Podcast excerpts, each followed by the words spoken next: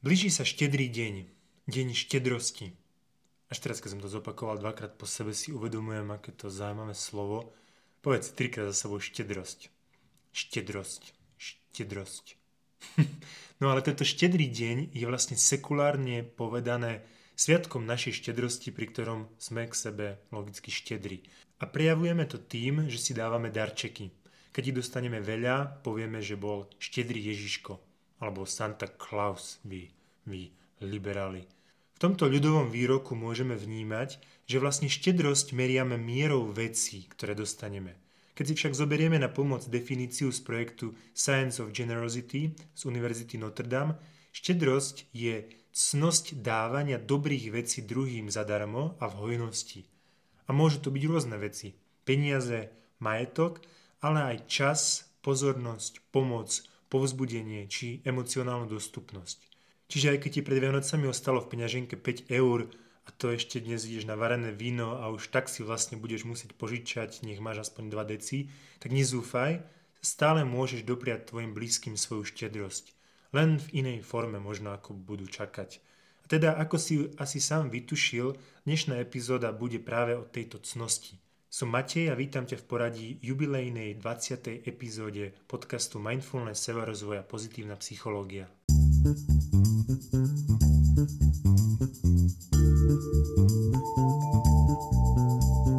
Štedrosť sa dlho nepovažovala za normálnu vlastnosť bežných ľudí, ale skôr za vlastnosť, ktorá sa očakávala od tých, ktorí sú na vyššej úrovni, ak to tak môžem povedať, alebo sú jednoducho láskavejší.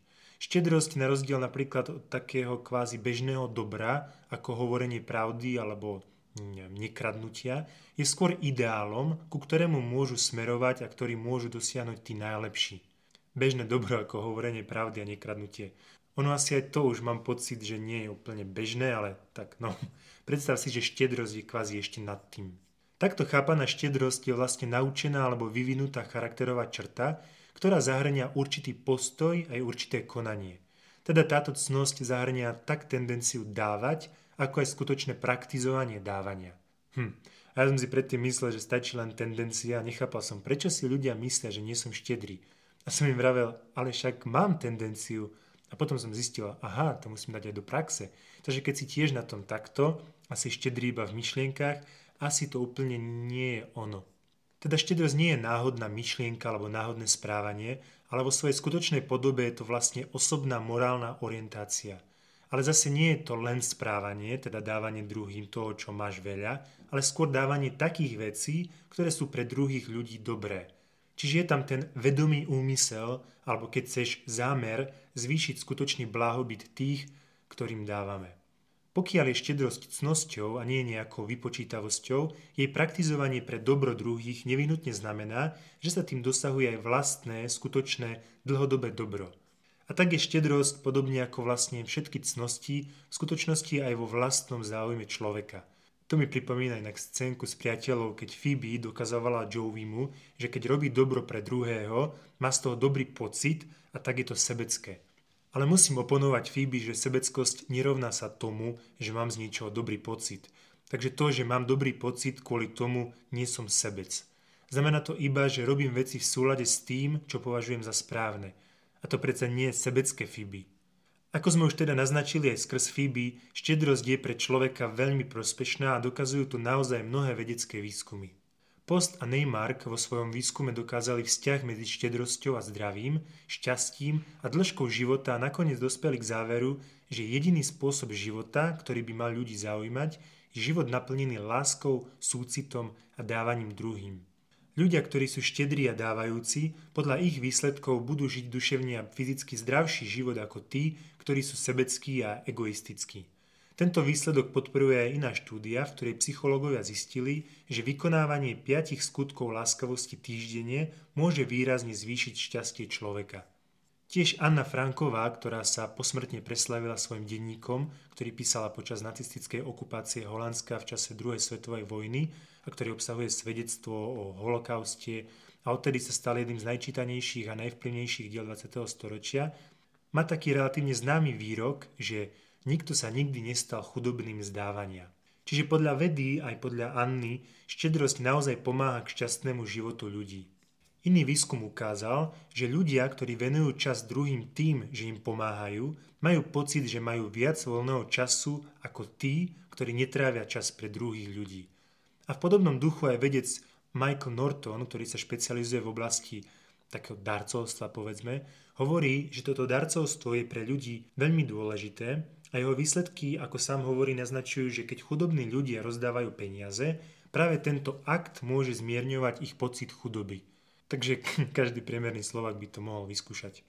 Štedrosť má výhody aj v pracovnom prostredí, môže dokonca chrániť ľudí pred vyhorením a zvyšuje celkovú spokojnosť s prácou. Vo vzťahoch zase prispievajú obetavé a láskavé činy k lepšiemu fungovaniu a spokojnosti.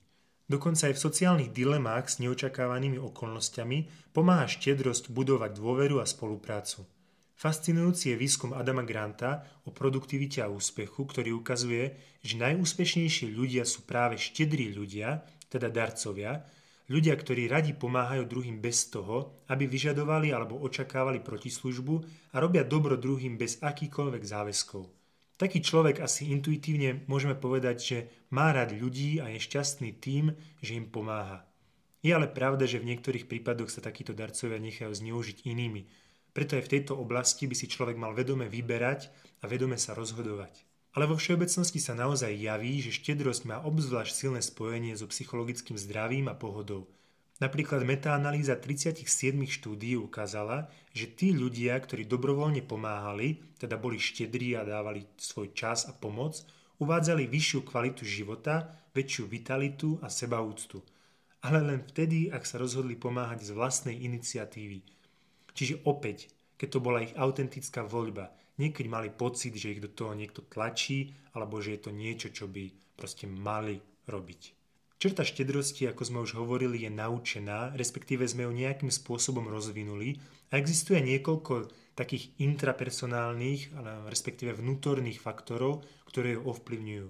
Sú to napríklad pocity empatie či súcitu, ktoré nás môžu motivovať k pomoci iným. Potom konkrétne osobnostné črty ako napríklad pokora sa spája so zvýšenou štedrosťou a potom tendencia človeka k prosociálnemu správaniu, ktorú môžeme považovať za osobnostnú črtu ako takú.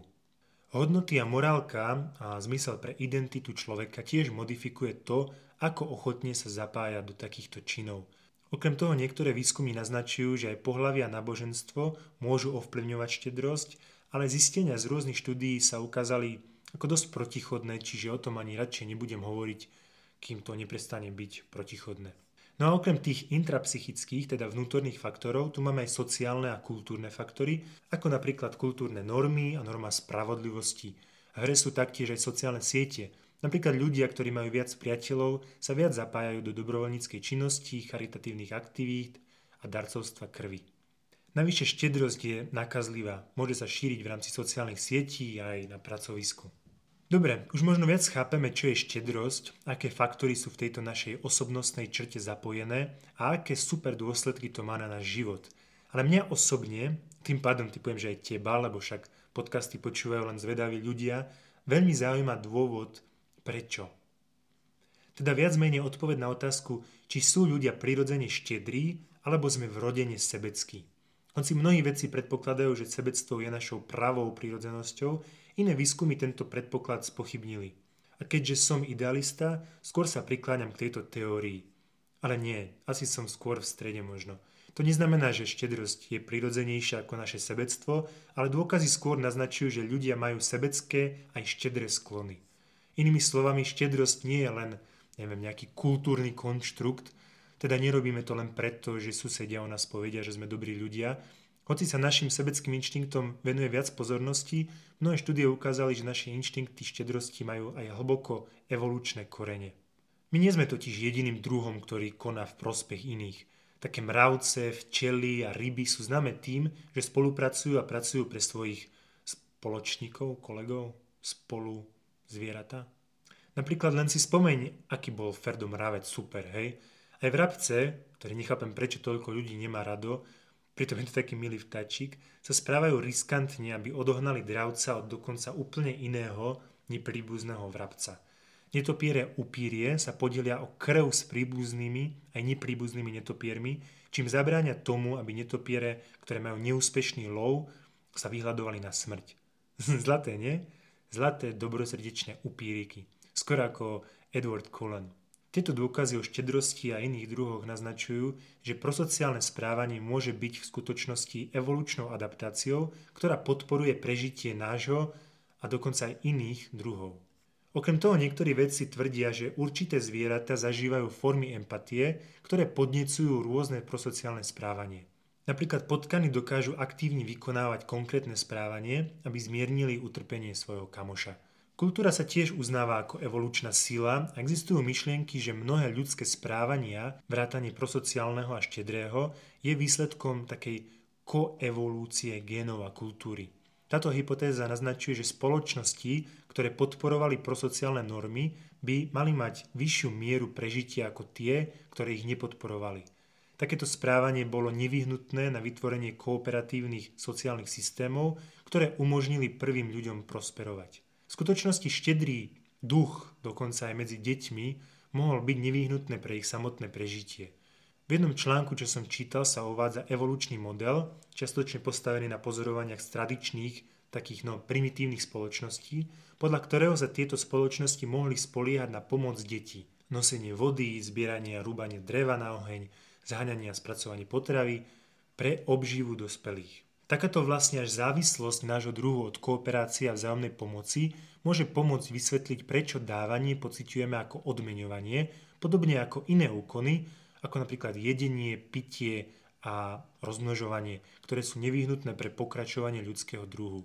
Ako hovorí psychologička Lara Aknin, ak schopnosť štedrosti v našej evolučnej minulosti uprednestovala prežitie, je možné, že zapojenie sa do štedrého správania môže vyvolávať konzistentné pozitívne pocity v rôznych kultúrnych kontextoch, podobne ako príjemné pocity spojené s inými adaptívnymi správaniami, ako je práve stravovanie a pohlavný styk. Vidíš, na základe tejto hypotézy by si mohol po kontinuálnom štedrom správaní možno zažiť aj nejaký vnútorný orgazmus. Hm, asi nie, ale vyskúšaj určite. Ale aby som premostil pri evolúcii prosociálnosti a štedrosti človeka, pravdepodobne naozaj zohrala úlohu aj reprodukcia. Teória nákladov naznačuje, že ľudia niekedy konajú altruisticky nie preto, že očakávajú priamu protislužbu, hoci aj to je motivácia, asi u väčšiny, čo tak stretávam, ale preto, aby si vytvorili pozitívnu reputáciu, ktorá by mohla viesť k získaniu spojencov alebo partnerov v budúcnosti. A toto potvrdzujú aj iné zaujímavé výsledky, ktoré hovoria o tom, že štedrosť naozaj robí ľudí atraktívnejšími a teda, že pohlavný výber mohol naozaj zohrať úlohu v evolúcii našej ľudskej štedrosti. U vysokoškolských študentov sa napríklad zistilo, že štedrí muži boli hodnotení ako fyzicky a sexuálne príťažlivejší, aj spoločensky žiaducejší ako partneri než sebeckí muži. Ale teraz nie, že začneš byť štedrý, aby si mal viac sexu, hej. Stále sa bavíme o štedrosti ako o cnosti, nie ako o forme manipulácie a získavanie toho, čo chceš. Lebo takto to v praxi vlastne často funguje, aj keď možno často na nevedomej báze. Podľa jednej štúdie boli muži štedrejší vo svojich charitatívnych príspevkoch, keď boli v prítomnosti potenciálnej partnerky. Zaujímavé je ale, že u žien sa tento efekt neprejavil. Sú teda ženy vo svojej štedrosti autentickejšie? Ťažko povedať. Možno sa ale nepotrebujú týmto spôsobom ukazovať. Možno sa potrebujú ukazovať iným spôsobom. Ale dobre, to už je na inú tému. Podobne je na tom aj fenomén takého, povedzme, súťaživého pomáhania. V internetovom výskume pre zbieranie finančných prostriedkov dali muži viac peňazí pre atraktívnejšiu ženu, fundraiserku, a dali približne 4 krát menej peňazí, keď bol fundraiser muž alebo menej atraktívna žena. Čiže dôvodov a teórií, prečo je pre nás štedrosť prirodzená a nie je to len niečo naučené, je naozaj veľa, aj keď mnohé sa nám nemusia páčiť. Ale aby som ponúkol aj inú stranu mince, ľudia naozaj môžu byť skutočne štedrí bez priamej potreby reciprocity alebo očakávania niečoho na oplátku a táto štedrosť sa často označuje ako taká čistá alebo bezpodmienečná.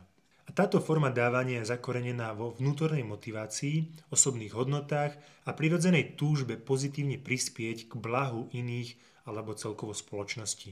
A presne o tejto štedrosti hovoríme ako o cnosti, ktorú vlastne musíme v sebe rozvinúť a kvázi sa ju naučiť. Vnútorná motivácia tu zohráva kľúčovú úlohu, keďže niektorí ľudia nachádzajú vnútorné uspokojenie a naplnenie v samotnom akte dávania. Okrem toho empatia a súcit sú hnacím motorom štedrých činov, pričom úprimný záujem o dobro druhých vedie človeka k tomu, aby pomáhal, zmierni vlastne toto utrpenie bez toho, aby za to niečo očakával. Čiže žije proste človek dobrý. Tak skutočne, nielen na vonok. Nesmieme zabudnúť ani na osobné hodnoty, ktoré odrážajú náš vnútorný záväzok voči spravodlivosti, čestnosti alebo proste dobru druhých. V takej veľkej miere je to, o čom hovoríme vlastne filantropiou. Filantrop je slovo, ktoré sa často používa aj pri mene George Soros, čiže keď náhodou veríš, že neviem, dosadil na Slovensku našu prezidentku alebo tak, tak si filantropiu s týmto menom určite nespájaj, aby sa ti význam toho slova nejak nepoplietol. Filantropia a sociálny vplyv sa prejavujú v činoch tých, ktorí sa usilujú o pozitívnu spoločenskú zmenu. Štedrosť sa v tomto kontexte stáva prostriedkom na riešenie systémových nejakých problémov, a vytváranie celkového pozitívneho vplyvu v takom širšom meradle. Čiže aby sme to zosumarizovali, hoci reciprocita, teda to, že niečo očakávame naspäť a vlastný záujem sú určite základnými aspektmi ľudského správania, no tá bezpodmienečná štedrosť ukazuje, že ľudia sa môžu správať štedro aj bez konkrétnych očakávaní, nejakej materiálnej alebo okamžitej návratnosti. Túto formu štedrosti charakterizuje úprimný záujem o dobro druhých a viera vo vnútornú hodnotu toho štedrého aktu. Pokiaľ náhodou máš so štedrosťou problém, alebo sa vnútorne obávaš, že si horší ako striko držgroš z kačera Donalda, nemusí to tak ostať navždy. Aj štedrosť, ako aj mnohé iné ľudské cnosti, sa dá rozvíjať. Dôležité je v tomto rozvíjať empatiu, ktorá zahrania hlboké pochopenie emócií a perspektív druhých ľudí – k tomuto rozvoju môže prispieť zapájanie sa do dobrovoľníctva alebo proste trénovať aktívne počúvanie druhých. Tiež mindfulness, ako vždy však, je tréning mysle spojený so zvýšeným prosociálnym správaním, vrátane štedrosti, pretože podporuje pocit a zmysel pre vzájomné prepojenie. Cvičenia vďačnosti zohrávajú úlohu pri pestovaní štedrosti takisto. Premýšľanie o pozitívnych aspektoch života a vyjadrovanie vďačnosti za ne môže vytvoriť taký mindset, ktorý je viac naklonený dávaniu a pomoci druhým.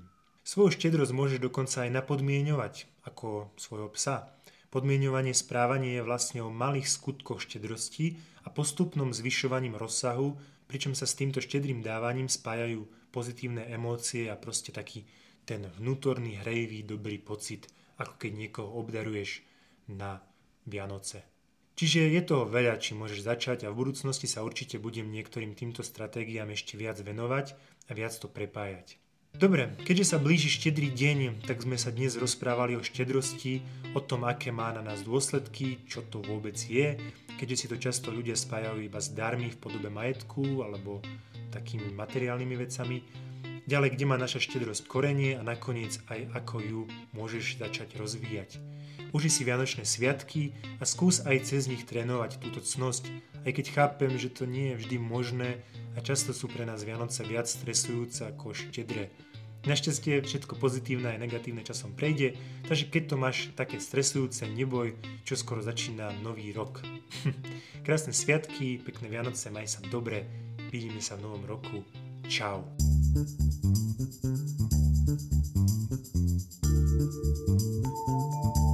you.